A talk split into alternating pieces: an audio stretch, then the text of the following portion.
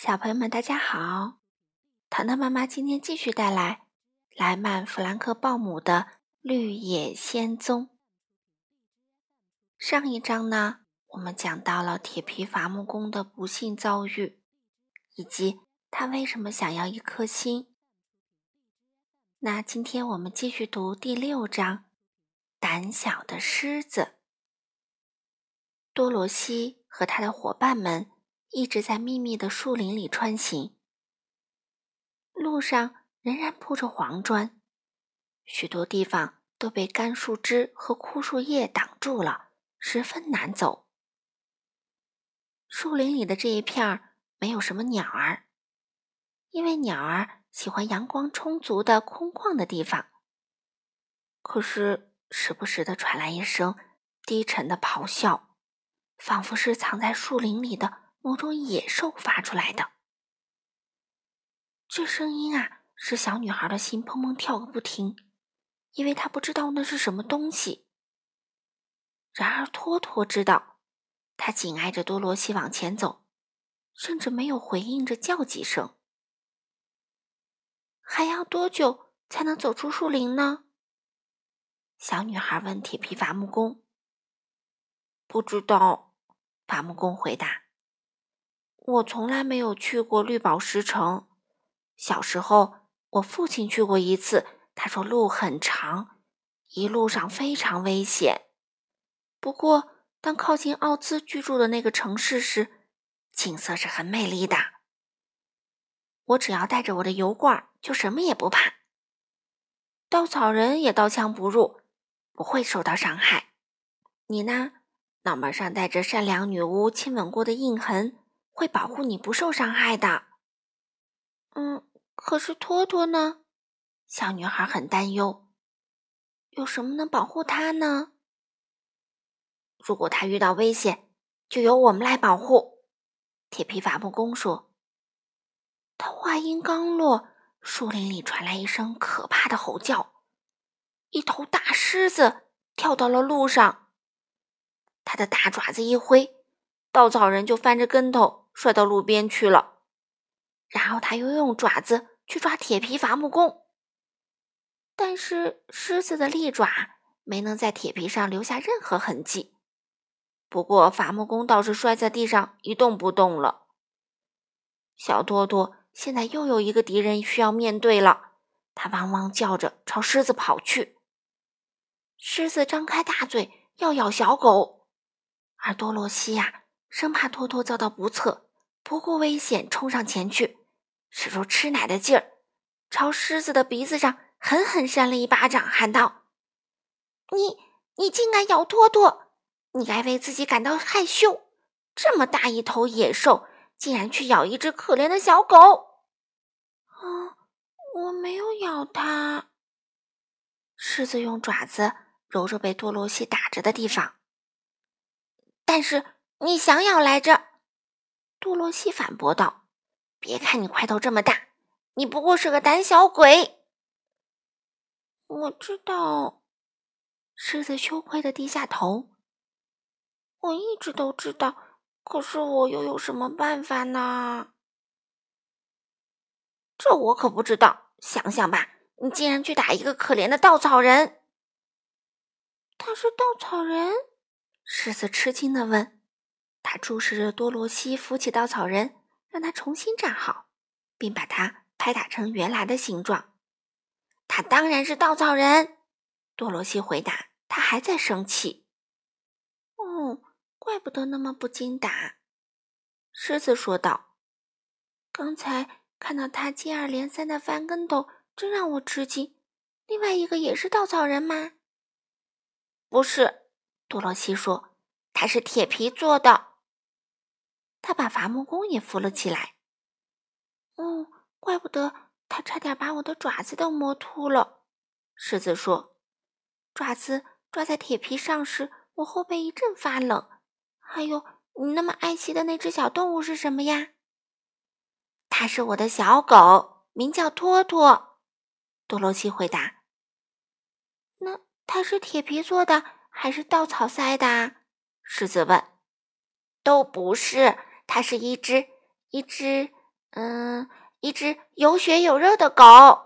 小女孩说：“哦，嗯，它真是一个奇妙的动物。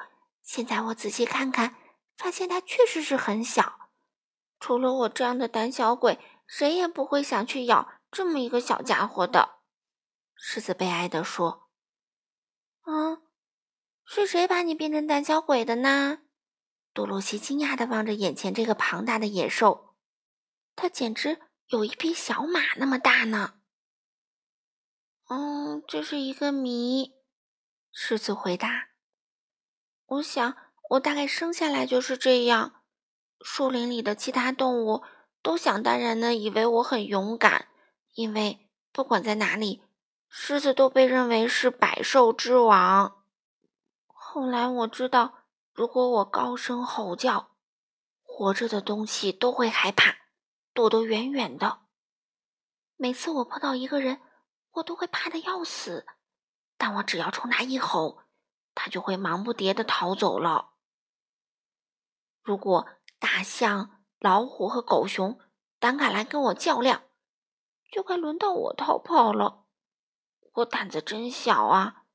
可那些动物一听到我吼叫，就都赶紧躲开了，我当然也就随他们去了。嗯，可是这样不好，百兽之王不应该是个胆小鬼啊！稻草人说。我知道，狮子一边回答，一边用尾巴尖儿擦去一滴眼泪。这是让我很痛苦的一件事，使我生活很不开心。可是，一遇到危险，我的心就砰砰跳个不停。也许，也许你有心脏病。铁皮伐木工说：“嗯，说不定呢。”狮子说：“如果是这样，铁皮伐木工继续说，你应该感到高兴，这说明你是有心的。拿我来说吧，我没有心，所以不可能有心脏病。”如果我没有心的话，狮子若有所思地说：“也许我就不会是个胆小鬼了。”你有大脑吗？稻草人问。“我想是有的吧，我从来没有检查过。”狮子回答。“我想去请求伟大的奥兹给我一些大脑。”稻草人说，“因为我的脑袋里……”塞满了稻草。我要去请求他给我一颗心。伐木工说：“我要去请求他把我和托托送回堪萨斯。”多罗西也说：“你们说，奥兹能给我勇气吗？”胆小的狮子问。“这太容易啦，容易的就像他给我大脑。”稻草人说：“嗯，就像他给我一颗心。”铁皮伐木工说：“就像他送我回堪萨斯。”多罗西说：“那么，如果你们不反对的话，我想跟你们一起去。”狮子说：“啊，我简直无法忍受我这没有一点勇气的生活。”啊，非常欢迎！多罗西回答：“你可以帮我们赶走别的野兽。在我看来。”如果他们这么容易就被你吓跑，肯定比你还要胆小呢。确实是的，狮子说。但这并不能使我变得勇敢一些。只要知道自己是个胆小鬼，我就会一直不开心的。就这样，这支小队伍又出发了。狮子威风凛凛的迈着大步，走在多罗西身旁。托托起先不太喜欢这个新伙伴，无法忘记自己刚才差点被狮子巨大的爪子捏得粉碎。但过了一阵儿，他就自在多了。很快，托托和胆小的狮子就成了好朋友。那天，再没有更多的事情干扰他们旅途的平静。哦，对了，有一次，铁皮伐木工不小心踩到了。从路上爬过来的一只甲虫，把那可怜的小东西给踩死了。这时铁皮伐木工非常伤心，眼泪顺着他的面颊慢慢滚落下来，渗进了下巴的关节里，把它们给锈住了。他害怕极了，一个劲儿的做手势，示意多罗西把他解救出来。但小女孩弄不懂他的意思，狮子也不明白到底是怎么回事儿。多亏稻草人赶紧从多罗西的篮子里拿出油罐，给伐木工的下巴抹了些油。过了一会儿，他又可以像以前一样说话了。这给了我一个教训，他说：“走路必须留神，万一我再踩死一只毛毛虫或者甲壳虫，我肯定还会哭的。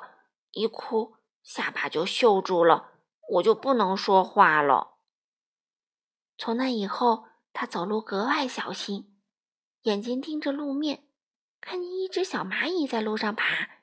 就会抬脚跨过，以免把它给踩着。铁皮伐木工很清楚自己是没有心的，所以他总是非常小心，不对任何生命表现出残酷和不仁慈。你们这些有心的人，他说，有东西在引导你们，所以永远不会做错事。可是我没有心，必须格外小心才是。好了，小朋友们，第六章《胆小的狮子》，糖糖妈妈就读完啦。